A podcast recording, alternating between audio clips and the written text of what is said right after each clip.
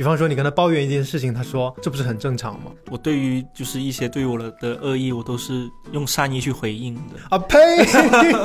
对我们这种内向的人来说，就是你要开口说的第一句话是什么，是要在心里排练很多很多遍。就是如果他们有一段时间没有怎么联系我的时候，我就会觉得。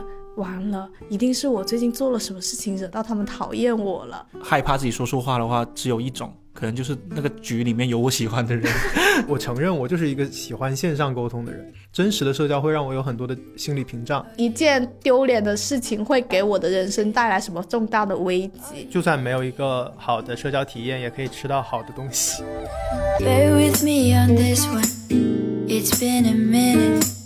since i've been in my feels but this is what i'm feeling you try to play your games but you don't play fair.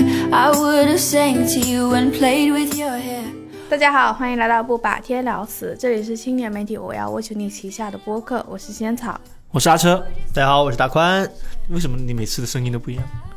我哪有声音不一样？这就是我标准的登上台面的声音艺人的声音。我很好奇如果不登上台面的声音是什么样子的我一直都是登上台面啊！我觉得 anytime anything 都是最登上台面的时时刻刻都在台面上。他不在台面上的时候，他就不打招呼的，你知道吗？对。我们这周要聊的话题呢，是来源于之前的链接里面有一位朋友小番茄他提到的他的一个烦恼。我在跟别人交流的时候，总是会很局促，不知道说什么，然后会很羡慕那些不管跟谁都可以聊得来的人，感觉他们在人际交往中非常的松弛。然后他说他自己会很害怕跟别人一起相处，很害怕聊天的时候会尴尬，也做不到有趣，然后一直很高饱和的聊天，不知道该怎么办。高饱和？应该是内容很很充实，很一直很有趣的高度饱和的聊天。然后呢，我就觉得可能我以前在有一些社交场合或者在人际交往的时候也会出现这样的情况，加上我们可能。大家听到这一期的时候，就是接近春节的时候嘛，春节就是那种社交场合高发时期，我就觉得还蛮适合来聊这个话题的。所以今天请了两位呢，是因为两位在我看来就是那种它里面提到的那种在人际交往里面，不管跟谁都可以聊得来，而且可以一直做到一些比较让很松弛的聊天的状态的人。其实我们可以先说一下，就是对彼此的。在一种社交状态或者人际交往中，对彼此的印象是什么样子？我觉得阿车是高饱和聊天型的人，而且他会经常的抛梗啊，然后会制造一些很好玩的话题。对，他是符合这方面的，但是他有很多垃圾句子，烂梗是吧？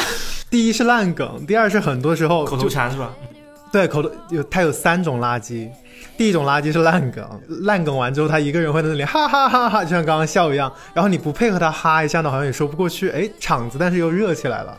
第二种呢，就是那种很糟糕的口头禅，比方说你跟他抱怨一件事情，他说这不是很正常吗？哇，这种口头禅简直想打人。好，第三种就是我已经很久没说这句话了。我上一次说这句话是二零二零年刚认识你的时候。呸！好了好了，不要打起来，不要打起来。第三种就是他有时候说话或者是听你的话，他不过脑子。哦，对对对，他敷衍。对，然后等到下一次你跟他聊同一个话题，他又会很装作很惊讶的第一次看到的样子。哦，真的吗？但其实，但其实我可能已经跟他说过三四遍这个故事了。对，就是，但是不可否认的是，跟他聊天很舒服，很开心。就算有这三种垃圾存在，呃，你还是可以在垃圾里面找到一些宝藏的。请车车开始回击。没有了，我我对于就是一些对我的恶意，我都是用善意去回应的。啊呸！所以对于大宽。对于我的所有的指责呢，我表示微笑的接受。然后呢，在我眼中，大宽是一位什么样的人呢？是一个八面玲珑。对，这个八面玲珑就非常的有深意了。对，就到底有多玲珑呢？大宽他可以，就是他虽然说啊，表面上是一个我们的同事，要兼艺人嘛，但事实上呢，他对任何的朋友呢。他都是一种，就是希望对方可以放松下来，他是抱着这样的目的去跟对方说话的。但是有时候那个意图比较明显，就是 就是可能这是一个我们呃这种外向的人的一个通病吧。就是有时候我们特别想让一个紧张的朋友放松下来，我们就会开一些玩笑，或者是会说一些场面呃不是场面话，说一些破坏场面气氛的话，来故意让他融入到这里。但事实上，可能是因为我跟大宽在这方面很像，所以就看到了他身上有很多我可能会出现的问题，就是比如说一个新人加入我们公司，然后呢，我们会开一些不合时宜的玩笑，对，有时候打破僵局，但有时候确实很不合时宜，有时候对方可能接受不了，呃，但接受不了的情况我也不管了，我也不 care 他们接受接不接受得了，也不行了。反正到最后会大家熟悉起来，就不会特别在意这件事情了。只是有时候呃难免的嘛，八面玲珑是一个中性词，特别是在现在这个社交的环境底下，八面玲珑可能会被别人误读为就是你不够真诚啊，或者是有很多心机啊这样子。那确实我们也心眼不小。但是呢，呃，也有很多真诚的时候了。我希望大家就是对于我们这种外向的人，要就是全为什么方位搞得我们两个过来道歉一样 为什么突啊？然间我有我的活法，I don't care。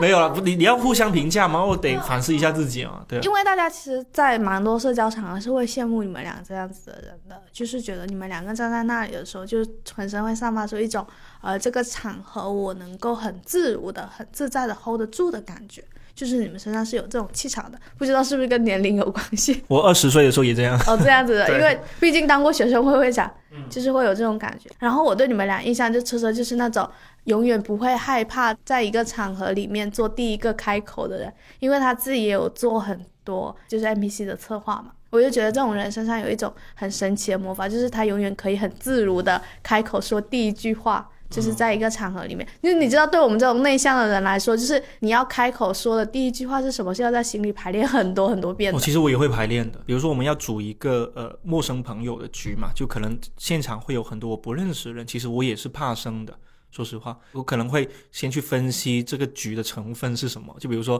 可能是 Blake 的朋友，可能是仙草的朋友，可能是大宽的朋友。那大宽的朋友我又不认识，要怎么聊起来？其实我脑海里面会排练很多的我应该说的话。但是我一般是对于这种社交局，我一般是先观察。后想梗，就是我不会一上来就就是很没礼貌的就来一句啊，这是怎么怎么样开别人的玩笑，我觉得这样也不是很好，可能会让气氛更尴尬。所以我一般会先观察一些人的一些说话的方式吧。比如说有一些朋友，他们可能一上来会比较沉默啊，或者是比较害羞的话，那我可能就会利用他们的一些害羞去开一些玩笑，就是比如说 Q 一下他们，说，哎，你看他们都不说话，你说那些话题无聊，因为别人都不说话，就我会专门的去挑不同人的一些性格特质去打开话匣子。当然，如果遇到一些社牛的人，跟我一样就话很多的人，那我一般也是不太说话的类型，我可能就哦，他先说，他说累了，我就接接上他，就也不抢话，因为一抢话起来的话就会很吵。其实我自己。虽然说我是喜欢跟朋友聊天，但是我不是很喜欢那种七嘴八舌的，因为这样子的情况下，我就会觉得好累哦，我不想听那么多声音，我反而想要一些有营养的对话。大宽在我的印象里面，就是有点像车车刚才说的那种八面玲珑，但是我的是一个更正面一点，就我觉得你的后脑勺好像是有眼睛一样的，为什么？什么意思？就是听起来都不像好话。就是我感觉你是那种在一个场合里面会很快、很敏锐的察觉到发生了什么，然后或者是有谁需要一个帮助的感觉，然后你会很迅速的去做这件事情。真假的？我没有发现这件事情。我我有我有一眼观察到，你们两个有没有在人际交往中很紧张、局促的时候啊？我其实不是你想象当中那种外向的人，有一点像阿车刚刚说的那种情况。比方说到了一个局，不管那个局是两个人、三个人或者很多人，我跟他做的第一件事情应该差不多，就是先会观察一下这个局大家的属性是什么样的。比方说是有多少外向的，有多少内向的，然后我会根据这样的观察来决定我自己今天要成为一个什么样属性的人。然后，比方说今天这个局很多开朗的，就是我可能说的会比较粗暴一点啊，就是在一般可能会需要跟陌生或者不太熟的人去相处。如果是目标是要做一个轻松的局的话，我会把自己要么就做一个攻击者，要么就做成一个被攻击者。就是攻击者就是会那种，我会经常的去开一些无伤大雅的玩笑，比方说阿车刚刚说的，就是他一直不说话，他一定觉得这个现场很无聊，或者是比方说有人出了一下糗。可能他那个那整个饭局，我都会用他这个酒来开玩笑，然后一直来 Q 气氛，撕破伤口。对，然后如果如果场上已经有很多很活跃的人了，那我就会成为那个被攻击的人，我我就会自己有一点傻傻呆呆的，就是这可能会更加接近我生活当中那种样子，就是我不太会去主动抛梗，面对一切的玩笑啊什么什么，就我都照单全收，微笑着面对，也都不微笑着面对，也也有有可能也会是那种黑着脸面对，对，就跟他们会去小小的 battle 一下，就是干嘛之类的，就是我觉得。当我确定了我今天的这个场合，我要以一个什么样的，不管是做一个去攻击的人还是被攻击的人，我大概对于我今天要表现出来的样子就有了一定有了一个底了。这种也是一种，就是一种很自如的状态，就是你其实内心是清楚我可以做一今天可以扮演一个什么样的角色，但是会有紧张的时候。你一般会因为什么而紧张？攻击无效的时候。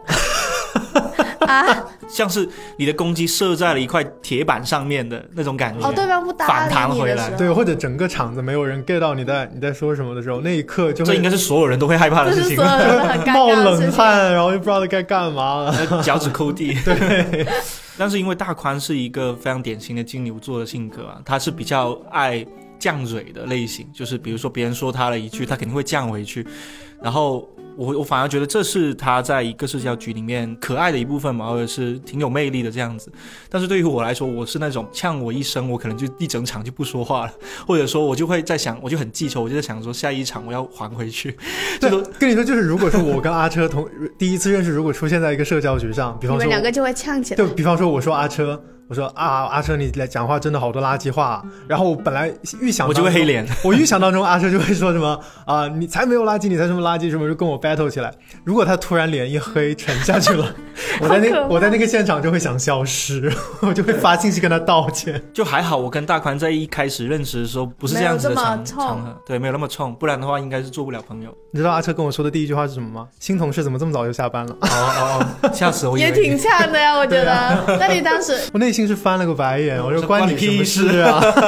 那你们俩的，就是在一个社交场合里面那种紧张和局促，可能跟我或者跟我们这个读者的是会心情是会完全不一样的。我甚至没有想到你们会是这样子的心情，因为我觉得我在一个社交场合里面很紧张、很局促的，一般是两种情况，一种就是我很担心别人会不喜欢我。我会很忐忑，我会觉得说啊，就是我说这句话，对方会不会不喜欢我？或者我说我做了这个举动，然后对方会不会对我有一个不好的评价之类的？就是我会被这种事情困扰的。我觉得我今年有一个很好笑的事情，我今年经常会假想，就除了恋爱以外，所有的朋友关系陷入了那种困境，不管跟我爸爸妈妈的，还是跟我的好朋友的，就是如果他们有一段时间没有怎么联系我的时候，我就会觉得。完了，一定是我最近做了什么事情惹到他们讨厌我了。我有一个朋友，他以前是他几乎每天都会找我聊天嘛，然后他有一个月的时间就是找你的频率下降了非常非常多。然后我那段时间我就一直在反思，是不是我上次给他寄东西的时候没有寄够量的，就是我寄给他的东西没有那么多，因为他会给我寄很多东西嘛。然后想是他是不是因为因此而。有点不想跟我做朋友了。这段时间过去之后，他又回来。他跟我说，因为他那段时间沉迷于小说，他就每天都在小说 APP 上面看小说，然后也基本上就是不怎么上微信跟别人聊天了。就是我觉得我会有那种很紧张局促的时候，就是会很担心一个人不喜欢自己，或者自己做了什么事情得罪对方了。哎，我我觉得这种真的挺真实的。我以前可能也会是你这样子的心情，就会害怕对方。就我说了某句话，或者是他纯粹就是觉得我长得丑，然后不不喜欢我。我也有有想过类似于这种场景，只是我后面越来越发现哈，如果在一个社交场合里面，我会很担心别人对我的看法，我会很紧张，然后我会害怕自己说错话的话，只有一种。可能就是那个局里面有我喜欢的人，我后面基本上只只有这种情况下，我才会非常的担心跟紧张，因为我别人感受我不 care，但是我我会很在意那一位挺喜欢他或者是我对他有点意思的那一位朋友，我会特别留意他的眼神。但是后面因为没有这种情况出现了嘛，所以我就我基本上就是 不会太把自己当一回事了。就是我觉得我自己怎么样，在别人眼中其实没那么重要。组完这个局，这一场局也不一定能组得起来。那你们会不会有那种想要在第一次见面的人面前，希望自己可以给别人留下好印象的，或者让别人喜欢的人？我还好，就比方说今天要见某一个网上认识很久的朋友，或者是完全陌生的人也好，就跟他见第一面，我不指望这一面会做多大的决定。因为我觉得。见第一面，双方都会有一定戒备的。就算我在今天表现得非常好，然后今天的表现让他很满意，我也不觉得这个结果会对我们两个之后的关系造成有多大决定性的影响。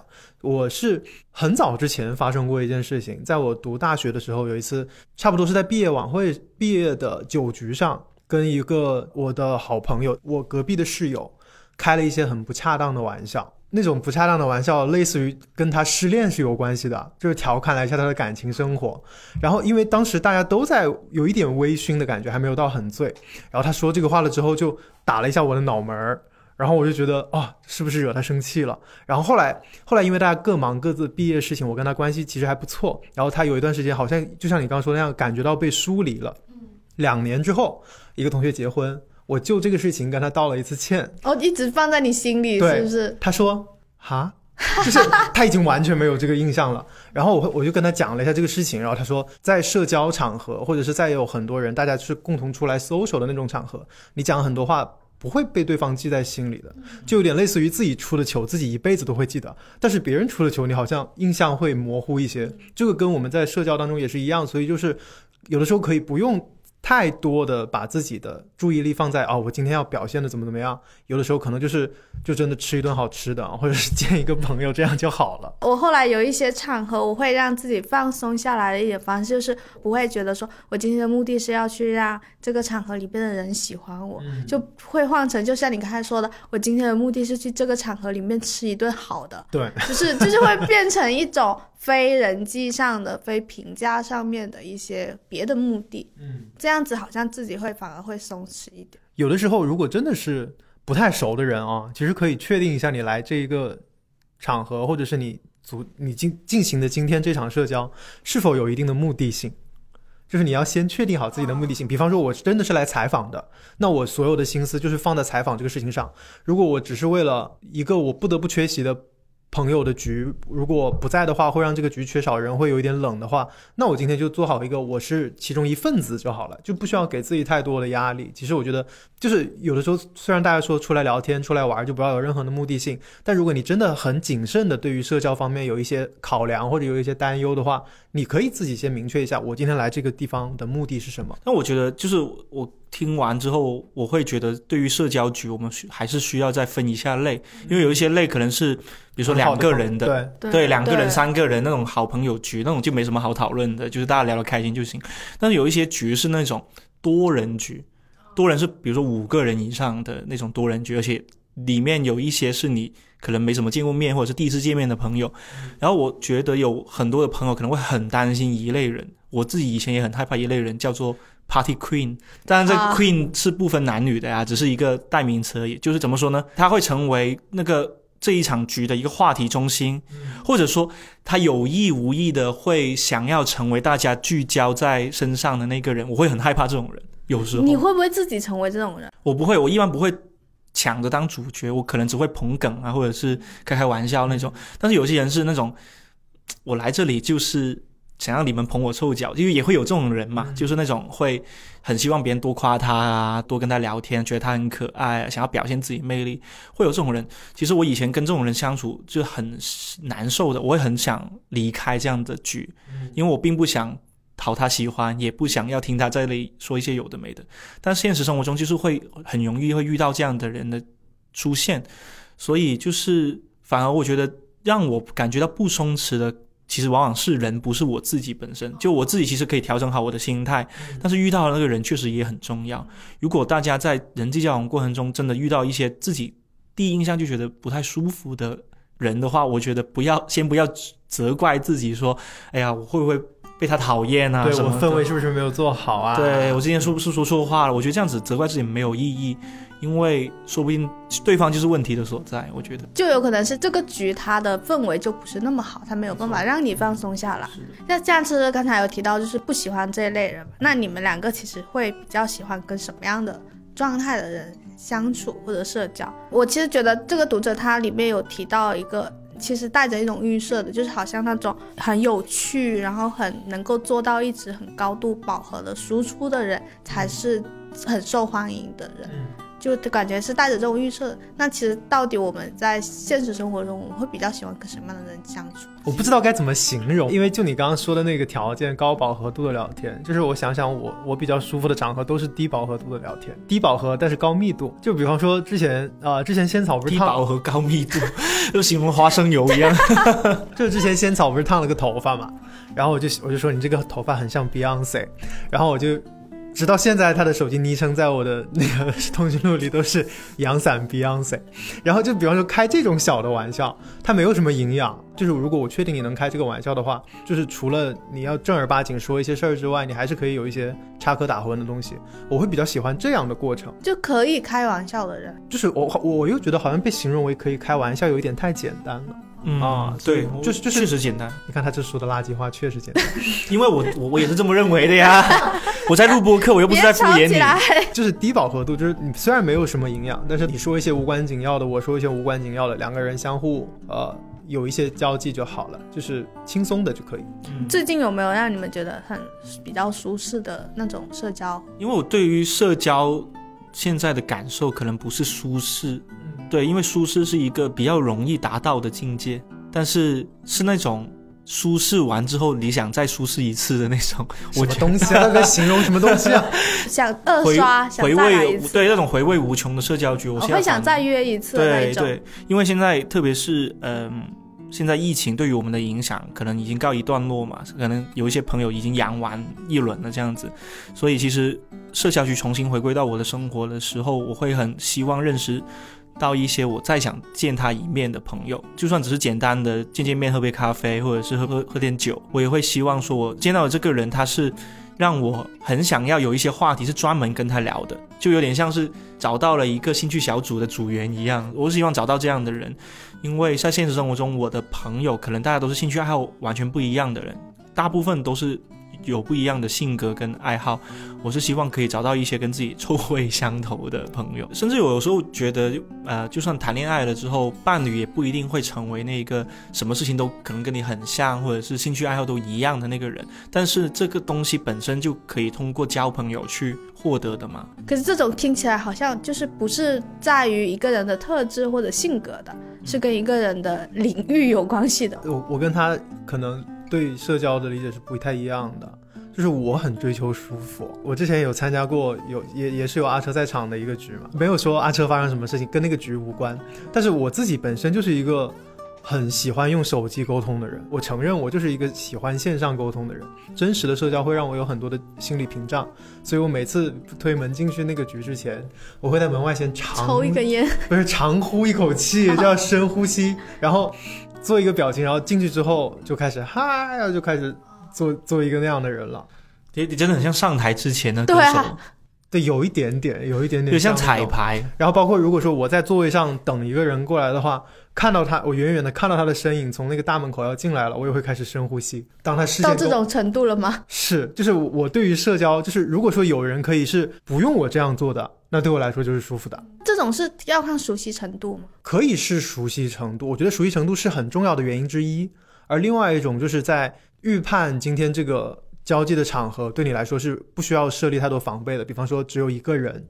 或者是呃，在场里面有一个很能够撑得住场面的 party queen，我反而是 很希望有这种的。对我反而是很感谢场上面会有一个 party queen 的人，他就玩他的，主要就是我跳上桌面的跳舞。对对对，我就跟着起哄就好了，我压力小很多。因为因为我对于社交的追求，我就是没有那么的强烈，就是我我还蛮怕社交的。我觉得我会更。注重看人的性格或者是特质之类的。很久之前我们播客办的那一个，就是那种读者一起录播客的那一个场，我就蛮喜欢的。就是我觉得大家都是那种，就是愿意分享自己的事情，但是又不会有任何人抢着做一个。只说自己事情的人，嗯，而且我觉得有一个很重要，就是聊天这种事情就很像大家在抛一个聊天的球嘛，然后呢，有人愿意接，然后也有人会知道说我现在想要把这个球扔给某一个人，嗯，就是大家会对对方有好奇，然后也愿意分享自己。这种场合下的那种社交是让我觉得比较舒服，就是一个很有节奏感的社对交。对对，我刚听完两位讲了之后，我我会想起我自己最想在一个社交局上面认识到什么样的朋友。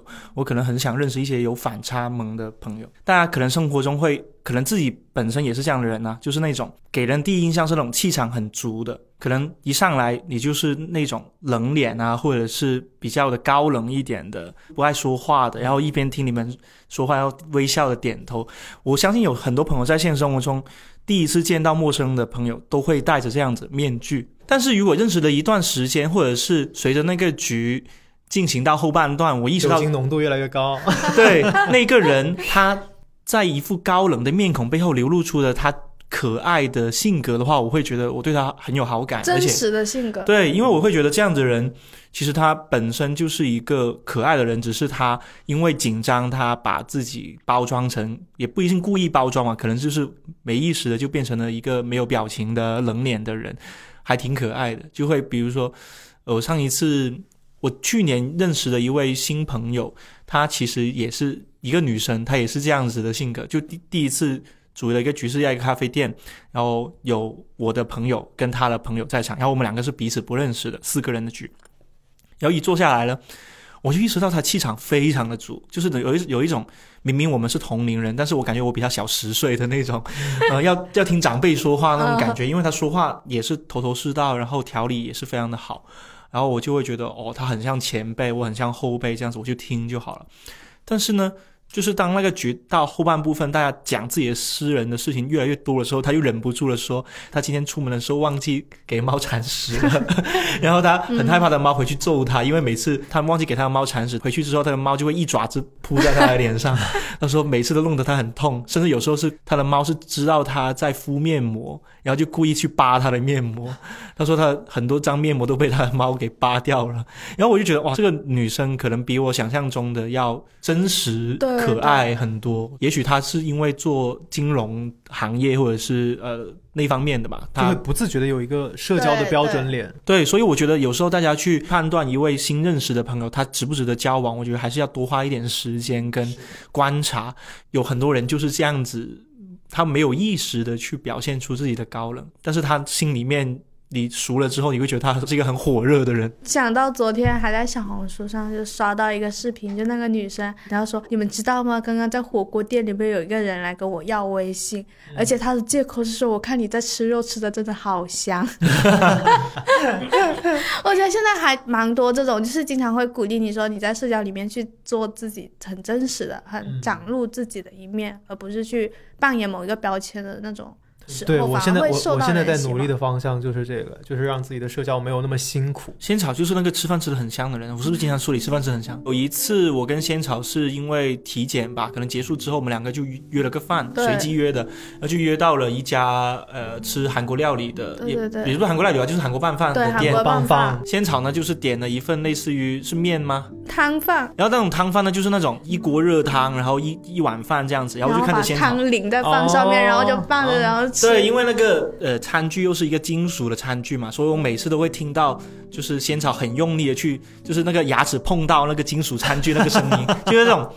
大家可以如果看过韩剧啊，韩剧里面有一些很可爱的女主，就是会吃饭的时候就是那个牙齿碰到那个金属餐具那个声音，我觉得是非常的。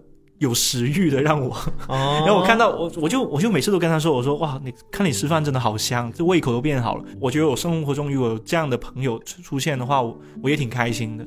因为我自己本身是一个吃饭吃的不香的人，然后如果有一个吃饭吃的很香的朋友，我会很愿意跟他交往。我自己觉得蛮神奇，因为我可能以前也没有听到过这样的评价，而且你以前听到这样的评价，你会很怀疑说啊，到底这是就是这是在夸我还是在骂我？吃相不好看？对对对对对对，会很在意这件事情。然后但是在那天说我吃饭吃的很香的时候，我就说，因为这顿饭真的很香啊。对啊，因为你是真的由衷 的觉得是好吃，就是真的就是跟着自己的感觉走。最近啊，就是风控的时候有。一次让我觉得蛮就是舒服的聊天了。有个女生她在做一个家庭菜谱的计划嘛，他自己有在做这么一个项目。然后因为我在公众号上写了他，他就因此来认识了我。然后他就说他想要打电话跟我聊一下，因为他可能看到我说我在小红书上面学做饭，他就觉得说很有意思，因为他从来没有做过这件事情，他也感觉说跟着网上学做菜是一件。就是在他看来是非常遥远的事情吧。我们就在电话里面聊这些话题，然后聊到一些家庭菜谱的事情啊，然后封控期间做饭了什么事情。这个时候呢，就是一个问题聊完之后，中间就出现了一段沉默。就是我回答完了他的话题，暂时也没有想到一个我要去问他什么。然后他应该也是问完了我这个问题，听完我讲了之后，也还没有反应过来，说我要。接一个什么话补上去，然后我们中间就出现了一小段那种很停顿的时间，但是我那时候就是也没有像以前一样说我要急着找一个东西补上去，嗯，我们两个就很自然的让这一段沉默就是停顿在这里，然后就。顿了一下之后，他就又想到了一个新的事情，然后他就我们就接着聊下去了，不会有感觉说我们要为刚才的那一个尴尬的沉默去找补的感觉。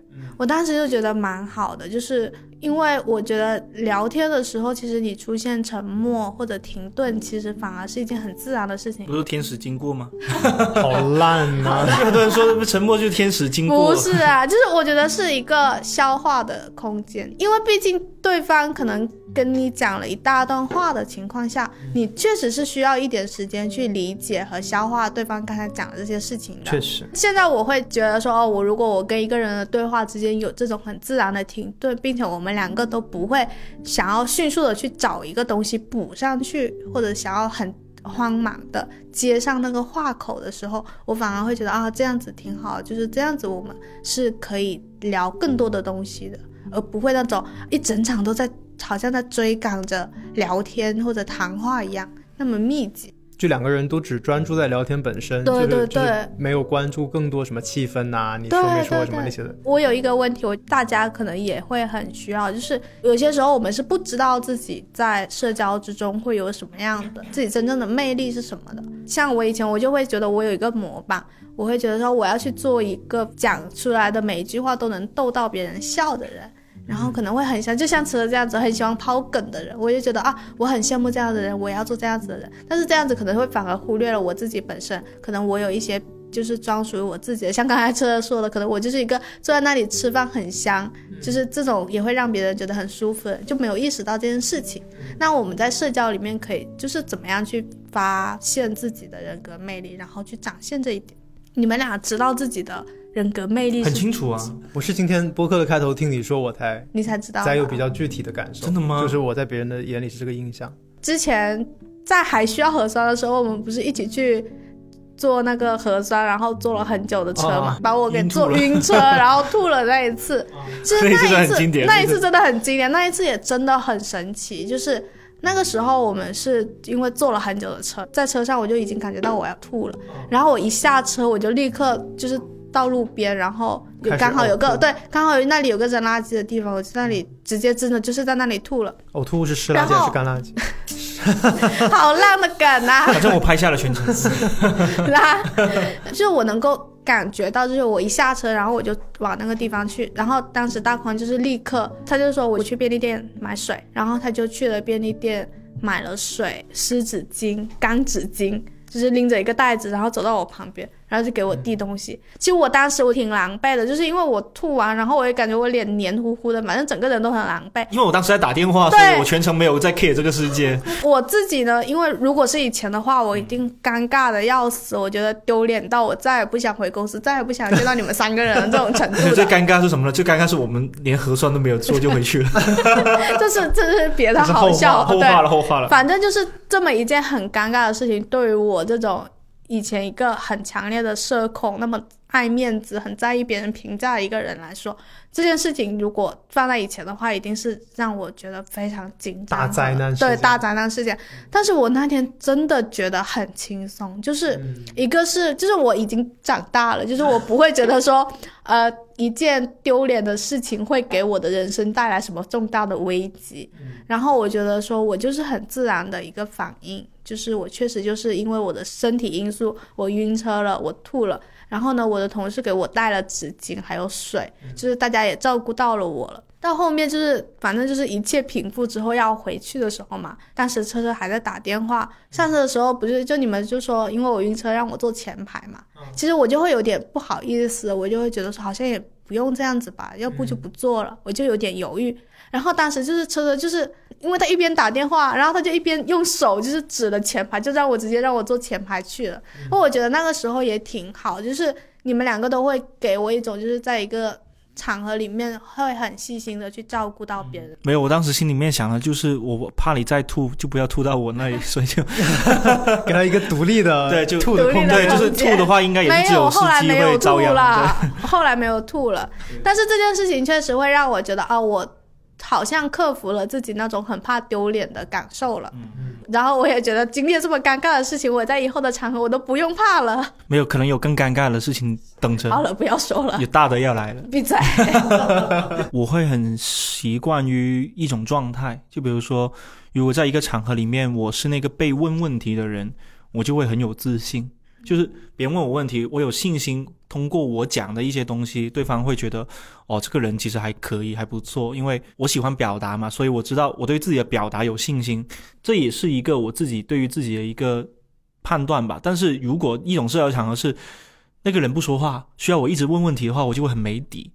我经常会遇到这种情况，就是有一些性格确实很内向的朋友，或者是采访对象啊，或者是一些新认识的一些人，我就很害怕说，我一直是那个提问的人，然后在这种场合下，我就会很想走，很想逃跑，因为一方面我不知道我自己在这里的作用是什么，我是让这个场子不要冷下来吗？还是说我是来交朋友的？如果我是来交朋友的话，我会更渴望对方给我一些正向的反馈。不管你愿不愿意回答我的问题，至少你不要就是像一块铁板一样挡在面前嘛。所以有时候我觉得人的防备心其实还是能清楚的看得见的。有些人他虽然冷脸，但是他回答问题的时候，你会看得出来他其实心里面的性格是怎样。他在真诚跟你沟通，对他愿意跟你沟通。但有些人是不一样，有些人就是他给你的回答是那种两个字，或者是他回他说了等于没说，你就会知觉得哦，这个人他可能不太想。跟我以后还交往这样子，我就会非常的局促不安，而且很想结束这样的对话。而且我发现哈，这种对话通常会发生在我跟一些年纪比我要大个五六岁、五岁以上的一些朋友身上。我不知道这是不是一种年龄带来的防备心，或者是一种社交面具吧。就是我感觉年纪稍微大一点的朋友，他们会比较端着，就是会。会有一种，哎，我觉得你是个小孩，或者是我觉得我跟你聊这些没什么意思，他他就会抛一些，说一些废话，或者说一些有的没的，我就很讨厌这样的局。这种就很像回到你刚才说的那一种，就是其实就是这个局还有这个人的问题，其实并不是你自己的问题。我感觉自己被 PUA 了，有一种这种感觉，就是热脸贴冷屁股的感觉。而而且有些时候你会怀疑自己是不是因为我不是一个那么。有趣，或者我是我不是一个那么让对方觉得值得跟我聊天的人，然后对方才会这样子，就会反向过来怀疑自己。对，但其实可能就真的就是对方的问题。我后来意识到，就是我会感觉到有一些人他在聊天的时候，他并没有很想要很认真的对待这一场聊天，这一次谈话的时候，我就会尽快的结束他，就是我也就不要再刻意的去抱着那种哎你再多了解我一点的那种心情了，就。迅速的结束它，就是我跟那个林聪明学到过一种在社交场合上面的一种技巧，就是我觉得当有些时候你其实很快速的要去展示自己是一个很有趣的人，或者展示自己是一个有什么能力的人的时候，其实你最先去展示自己的友好就足够了。林聪明他是一个总是让人感觉他很友好的人嘛，嗯，然后他因为他都市好人吗？对，都市好人，因为他会。跟你聊天的时候，他很习惯的，总是就前三句话呢，就会开始夸你，而且他总是会拿着你身上一些小细节来夸你，比如说会说啊，你今天你你的头发颜色掉到这种程度很好看，或者是你今天这个衣服很可爱之类的。就我就觉得说，在一些场合里面，你首先的去展用这样子的方式去展示自己的友好，其实也是很合适的。我这里这里说一个关于林聪明的，不知道是笑话还是趣谈哈。我我自己感受到，因为我跟林聪明就是呃也认识挺久时间了，然后我真的我我我也许我会预测到他的每一步要做什么，所以我会。就有时候我会很坏的，我不说话就盯着他会怎么做。举个例子吧，比如说有一次是我们两个在办公室加班，这是分开加，他忙他的，我忙我的。应该还有另外一些同事同事在，但是他们在远处，我们两个在近处这样子。然后呢，他就过来了。他过来那一刻，我我就在心里面就是下了一个决定，就是我要冷脸，就是我要高冷的对他。我就我要看他在面对我冷脸的情况下，还可以怎么亲近我，就故意的故意的那种朋友之间的小游戏啊，不是那种霸凌同事，不是这种 PUA 他。啊。然后呢，我在那里码字，然后他走过来。我就这样子，手是没有离开键盘，但是我的脸正转过去看了他一眼，然后又转转回来，这样子再次码字，他就过来拍了拍我的肩膀，辛苦了。对，哦，你都能预测，你都能预测了这句话了。然后我当时就想，你是憋笑吧？不是，我没有憋笑，我就说，我就说这么晚还不走。就是就那种呃很语速很快的那种回应，说是啊，要要还没忙完，你呃这车里怎么还不走？什么？我就说在忙啊，就是这种很像那种呃臭屁男友的那种，我带入这样子一个角色。然后你知道吗？就我举起水杯的那一刻，我就我就猜到他要夸我了，因为我举起水杯那一刻就是这样侧脸对着他，我就想说你还能找到什么样的角度夸？然后我就这样子故意的。举起水杯，很迅速动作，这样子放下，啪的一声放在那个桌面上。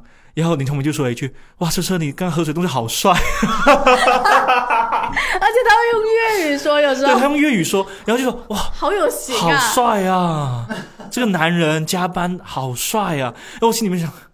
我就知道你会，你终于还是出现了这一句话。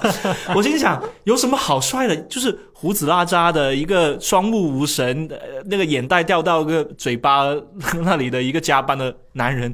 就喝个水，他都能找到角度夸，我真的很佩服他，而且他夸的很自然。对，其实有一个很重要的点，就是不知道他是怎么做到的，就是他夸你的每一句话呢，都不会让你觉得他在敷衍你，而是他会让你感觉到，嗯，我是真的很喜欢你这个人，我是真的很赞赏你这一点，我才夸你的。我觉得这种真诚是一种很难学到的东西。对他表示出来的那种夸赞呢，是有一种什么样魅力呢？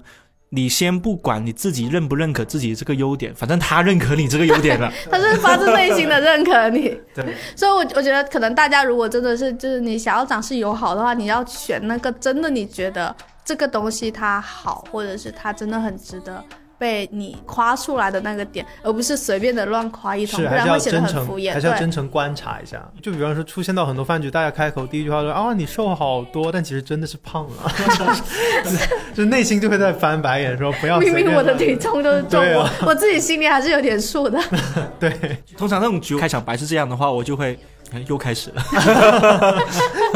感觉春节会有很多棒熟聚会，希望可以帮到大家缓解一些内心的。紧张嘛，嗯，希望大家就算没有一个好的社交体验，也可以吃到好的东西。对，抱着吃大餐的目的去参加春节的每一场聚会。对，不想说话，吭哧吭哧的吃就行。对，然后说不定你也会像仙草一样，变成一个在对方眼里吃饭很香的存在。